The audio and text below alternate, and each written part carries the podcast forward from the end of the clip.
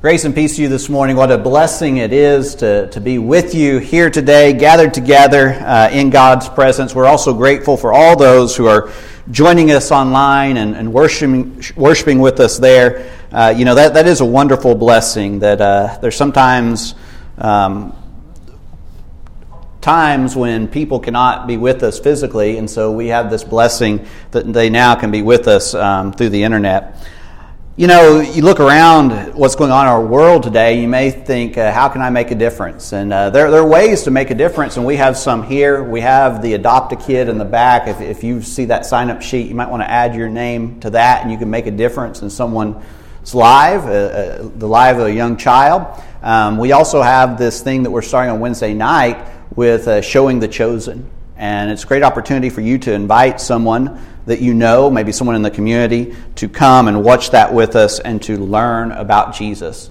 We're starting an important less or important series, I believe, uh, this Sunday um, on identity, and we're going to explore this. This is one of those series where you really need to tune in every week. Uh, we're going to build upon each lesson, and we're going to look at some things going on in our culture that uh, maybe you don't know about or realize that have to do with identity and what Scripture has to, to say about that. We're going to begin with a reading from God's Word. This is Psalm 139. O Lord, you have searched me and known me.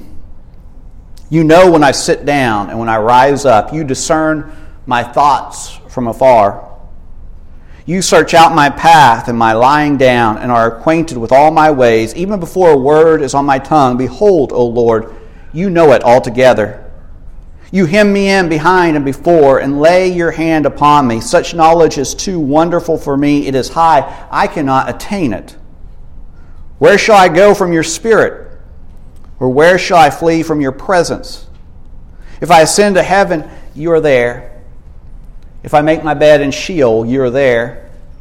If I take the wings of the morning and dwell in the uttermost parts of the sea, even there you, your hand shall lead me, and your right hand shall hold me. If I say, Surely the darkness shall cover me, and the light about me be night, even the darkness is not dark to you. The night is bright as the day, for darkness is as light with you.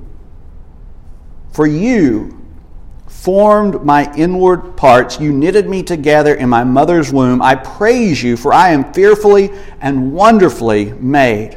Wonderful are your works. My soul knows it very well. My frame was not hidden from you when I was being made in secret, intricately woven in the depths of the earth. Who am I? This is a question that we all ponder at various points in our life. And whether you realize it or not, identity is a huge part of our culture. We obsess over who we are and what kind of image that, that we are presenting to others. Many of the choices that we make are, are based on how we are going to be perceived. We have to take that perfect image so that we can post it on social media. We buy clothing and hats with, with messages to tell people who we are. We put stickers on our vehicles. We fly flags. We shop at certain companies. We buy certain products because we want to be perceived in a certain way. And so, do you buy you know, Starbucks coffee or Black Rifle coffee? We used to just buy coffee. But now, even a, a simple purchase can say something about who we are. And we just kind of go along with it. And con- companies continue to market this way because it's profitable. They know they're going to make money. Now, all of this is kind of new. Uh, identity has never consumed people's thoughts and decisions in the way that it does now. Uh, in times past, for instance, uh, identity was something that, that was pretty much set at birth and people gave very little thought to it. You were born in a certain place to a certain class of people, and, and there was little hope that you were going to change any of that. You knew where you were going to live, and you knew what you were going to do from a fairly early age. you wore clothes that didn't have any messages on them. You, you bought the same products that everyone else bought. And I think most of us probably don't want to go back to a time like that where everything is set in stone. But it's important to understand how things have changed over the years. Our obsession with identity is something new. Now, this does not mean that identity is something that, that's unimportant. Not at all. The, the Bible has a lot to say about it. And so, what we want to do in this series is explore some of these problems surrounding identity in our culture and then look to Scripture for guidance. Many people are just uncertain nowadays about their identity. And what we want to do is, is we want to help people, we want to provide answers. And we believe that, that God gives us the answers that, that we need. And so, what is the problem? Well, there, there, are many problems. But I want to focus on two big problems that, that a lot of people face today. And the first is confusion. And so, we, we, we've gone from a culture where identity was, was pretty much settled um, to now where identity is something that, that you can be just whatever you want to be. And this change has not led to happiness, it's not led to fulfillment. We're, we're not better off because we have all these choices. What it's led to is confusion, and there's more anxiety and more depression in our world because of this unsettling. Some things that were never tied to identity in the past, things like sexuality, now are. Some things that we, just, we used to just never give much thought to, um, like gender, are now very complicated. And, and add to all this the pressures of social media, which is all about identity, whether you know it or not. That is, it's all wrapped up in identity. And, and what people are doing is they're presenting an image of themselves online and then sometimes altering their image based on likes. And so if you're on social media, what you do is you, you put a picture of yourself on your profile so people know who you are. But now, um, you, you, may have noticed a, a picture is not enough. We have to add a frame to that picture, and we have to have a message that, that goes along with our picture to express our identity. We then have to go to the store and we have to buy the right products. And we have to figure out well, can I shop here or can I shop here? Where, where's the, the right place to shop that lines up with my identity? And it's very confusing. Not only that, it's exhausting and it's unhealthy. And people are struggling mentally because we're forcing this upon them. Second problem is self worship. And so we refuse to look beyond ourselves for help. And I hinted at this last week, if you were here and listening to that sermon. We worship the God of self in our culture. And, and this is one of the reasons why we are so divided nowadays. And it permeates all of culture, not just one aspect of it. You know, we might think, well, it's the other side. Well, no, it's, it's all of culture. We have this self worship. And we want to do what we want to do, period. Well, that's not Christian. It's unbiblical. And it's also detrimental to the formation of identity. If we never look beyond ourselves, we're never going to form a healthy identity. We're never going to have healthy relationships. We're never going to be a productive member of society. We're never going to be who God wants us to be. Dr. Richard Beck addresses this problem in his latest book, Hunting Magic Eels. And this is what he says The modern self doesn't look outward and upward. The modern self turns inward, and we find our purpose by going deep to discover our true selves and then staying true to that self. But therein lies the problem. I don't know if you've noticed, but it can be pretty hard to disentangle your inner demons from your true self.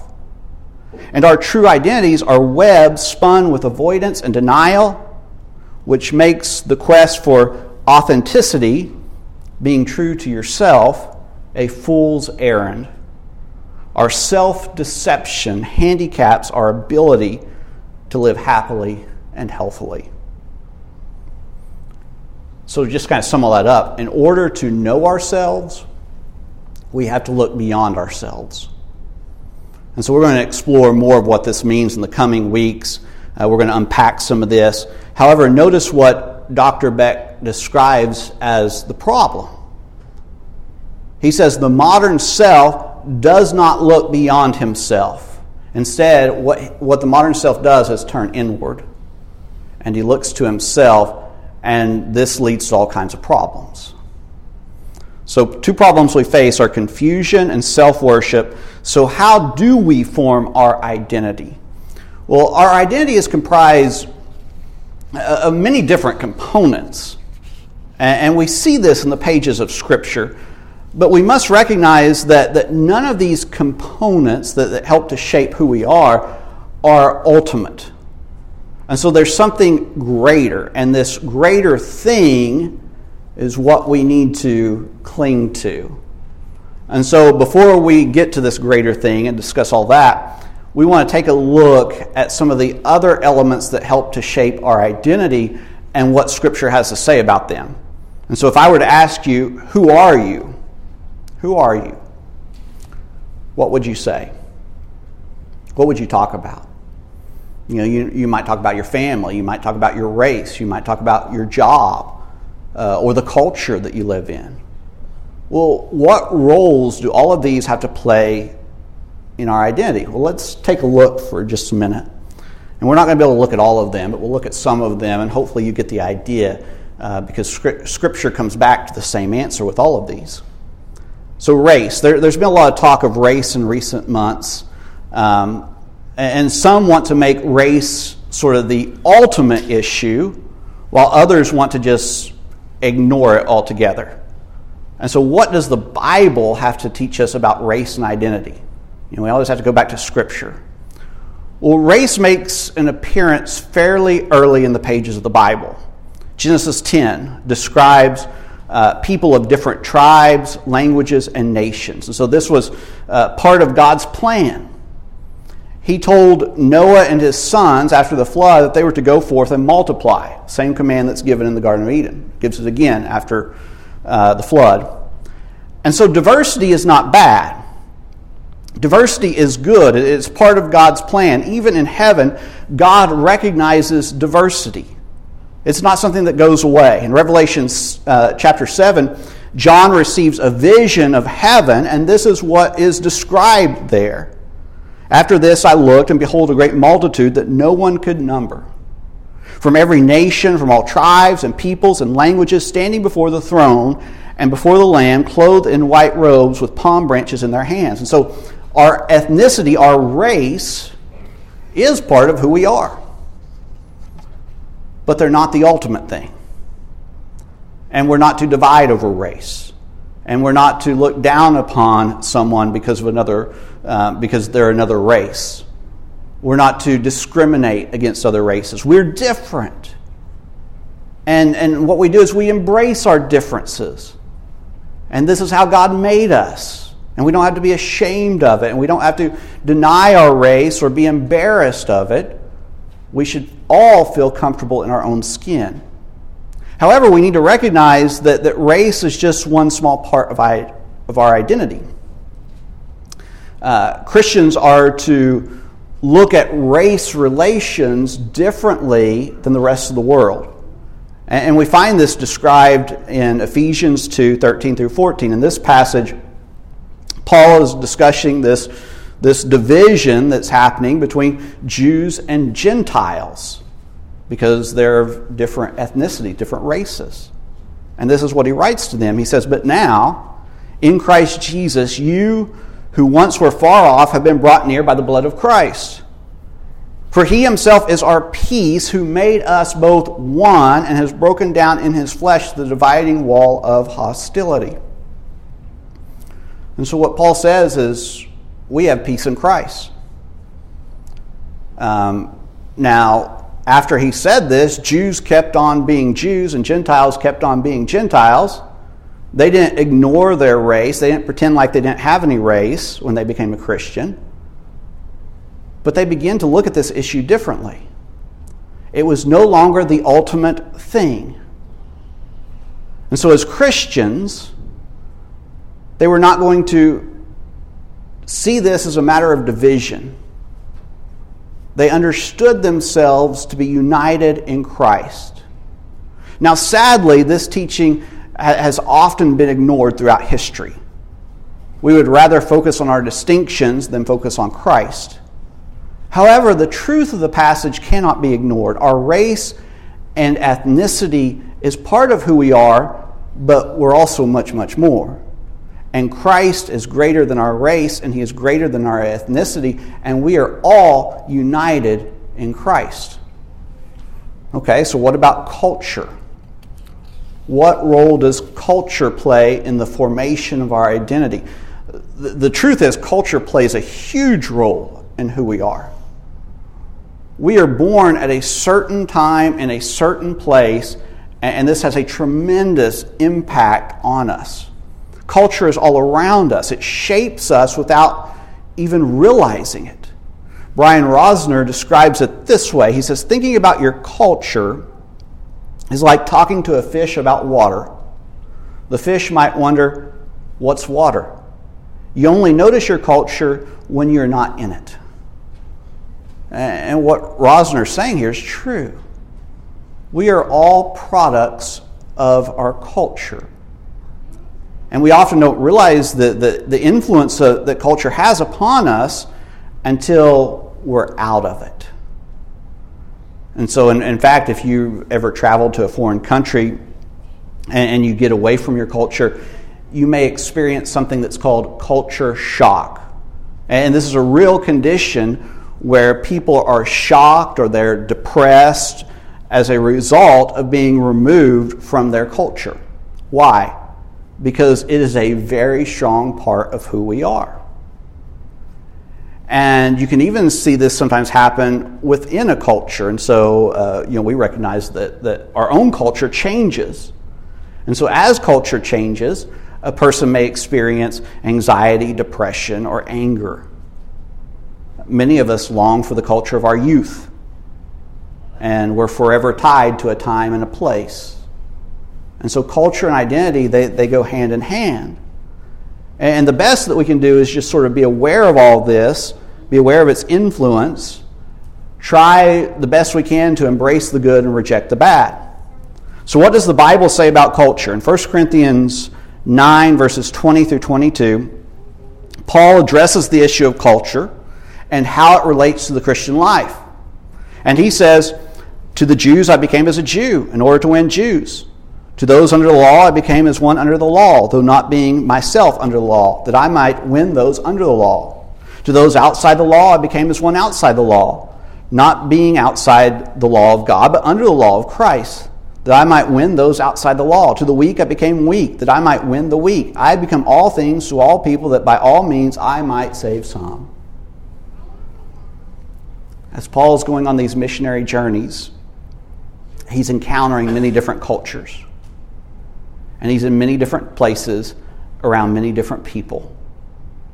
And yes, culture is a part of who we are. We can't change that, we cannot deny it. But when we become a Christian, culture is no longer ultimate in our lives. And we should be willing to lay down our culture and become something else in order to help spread the gospel. This is what Paul's talking about here our American culture, our Southern culture, our Texas culture should never keep us from serving in the kingdom of God. And so being a Christian means that, that we're now a part of something that is greater than our culture. And our future is not our past. It's not the, the time and place in which we were born. Our future is with God, and we are to seek first the kingdom of God, and that's where we should be focused on. All right, let's keep going. What about gender and sexuality? These are some big topics nowadays, and they're often associated with identity. Uh, they're discussed regularly in various contexts. Certainly, our gender plays a role in who we are. We are born um, a certain gender, and we cannot change that no matter what someone says. It, it is who we are. Now, one of the problems we face today is that we've made this issue extremely confusing. And I'll just give you one example of this. On February 14th, 2014, Facebook made the following announcement. When you come to Facebook to connect with the people, causes, and organizations you care about, we want you to feel comfortable being your true, authentic self. You might recognize some of that language that Dr. Beck was talking about. An important part of this is the expression of gender, especially when it extends beyond the definitions of just male or female. So today, we're proud to offer a new custom gender option to help you better express your own identity on Facebook. And so you now, if you go to Facebook, have the option of choosing from over 50 different genders. And I want to suggest to you very kindly, very politely, that, that we're not helping people, that, that we're confusing people, and people are suffering because of it. Uh, gender is tied to identity as Facebook acknowledges. And, and what we're seeing now is, is just many people are confused about who they are. And so, what does the Bible say? Well, in Galatians 3 and verse 28, we find there's neither Jew nor Greek, there's neither slave nor free, there is no male and female, for you are all one in Christ Jesus. And we have to be careful with this verse because it's sometimes misunderstood. But we should notice that it tells us here that our gender is not ultimate. And this is good news now, being a male or being a female is still important. We have unique roles and unique gifts that are tied to our gender. But we're also more than our body parts. And this is, the, this is good news for a person who may be experiencing gender dysphoria. It's good news for people who are confused about gender issues. The answer is not finding the right classification on a list of more than 50 or even inventing a new one. The answer is that you're more than your gender. What you are is you're a child of God, and you're loved by the creator of this universe, and you have a new identity in Christ. Sexuality is also something that gets tied to identity nowadays. Uh, it's, it's extremely important for, for people who identify as gay or lesbian. And, and first, we, we should note when we're talking about this that this is, a, again, a new phenomenon. In the past, sexuality was always considered a behavior, and it had nothing to do with identity. It was not until the late 1800s that, that people began to use their sexuality as, as a label for who they were. Now, when we think about sexuality, we should spend some time thinking about Jesus. And, and um, I'm, I'm, probably going to challenge you a little bit here this morning, but I think this is helpful. Uh, we should recognize that, that we follow a man who chose to be celibate.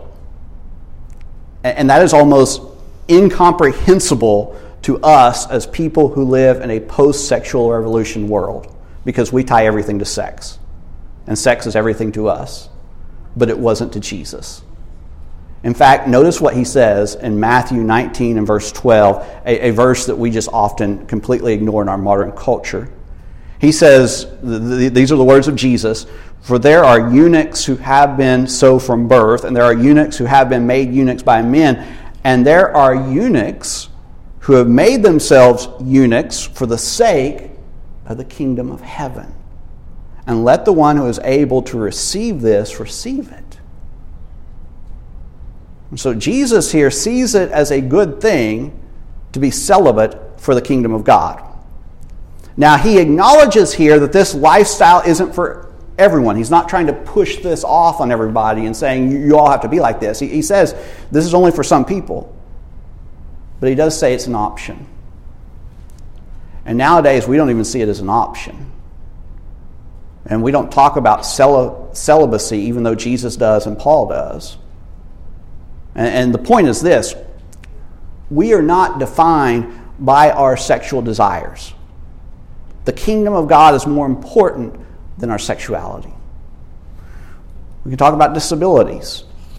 What about, you know, if we have a mental or physical disability? Again, this becomes a, a big part of who we are, a big part of our identity. We're, we're, we're known by these things. And, and this was even a bigger issue in the ancient world because people with disabilities were given a lower status in society. And they were defined by this one thing. And everyone accepted this. No, no one challenged it, no one thought about it until you get Jesus. And Jesus' disciples once asked him about a man who was blind. And, and their question to him was this Who sinned, this man or his parents? And so they were judging this man based on his disability. That's all they could see. And Jesus goes on to teach them that their thinking is incorrect. This man was not a sinner, his parents were not a sinner. Later in 1 Corinthians 1 27 through 28, we find this passage But God chose what is foolish in the world to shame the wise. God chose what is weak in the world to shame the strong. God chose what is low and despised in the world, even the things that are not, to bring to nothing things that are. The world sees disabilities as a negative. God sees them as something that He can use. And so our disabilities do not determine our worth. God determines our worth. And we are valuable in His eyes. And this is something you, you might think, well, I don't have a disability, but it's something I think nearly all of us wrestle with because what happens as we grow older, we begin to lose some of our abilities and we cannot do what we once did.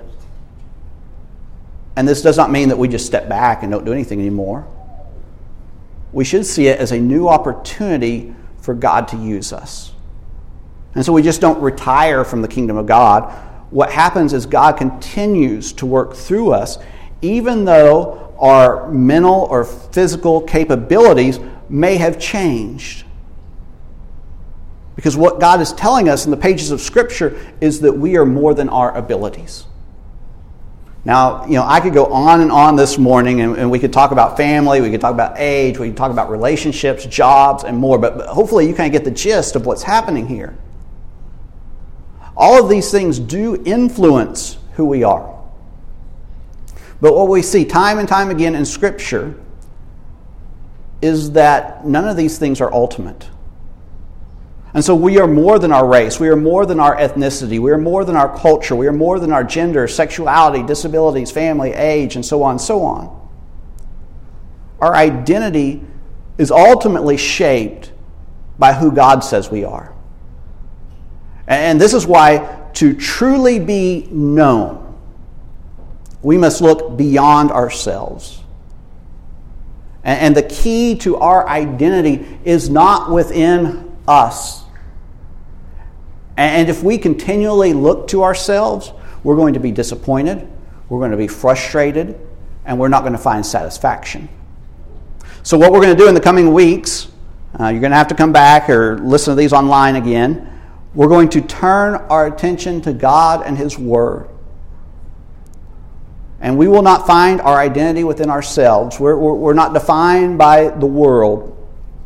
What we'll learn is that God defines who we are and we're going to turn to our Maker and our Creator for the answers that we seek, and, and we're going to discover that, w- that we find our true selves in Christ. And so, if you are confused about your identity, many are, don't be. Come back, we're going to talk more about this. And, all these things that the world says are, are ultimate to forming our identity, they're not. We've been given the wrong answers. We've been pointed in the wrong directions. And it's time that, that we turn to Christ and learn who we truly are and embrace Him. Let's pray. Father God, we're so thankful for the opportunity to come here and worship you this morning, to be in your presence, to commune at your table, to praise and honor you. You are good, you are loving, you are graceful, You're merciful, and we thank you for all this.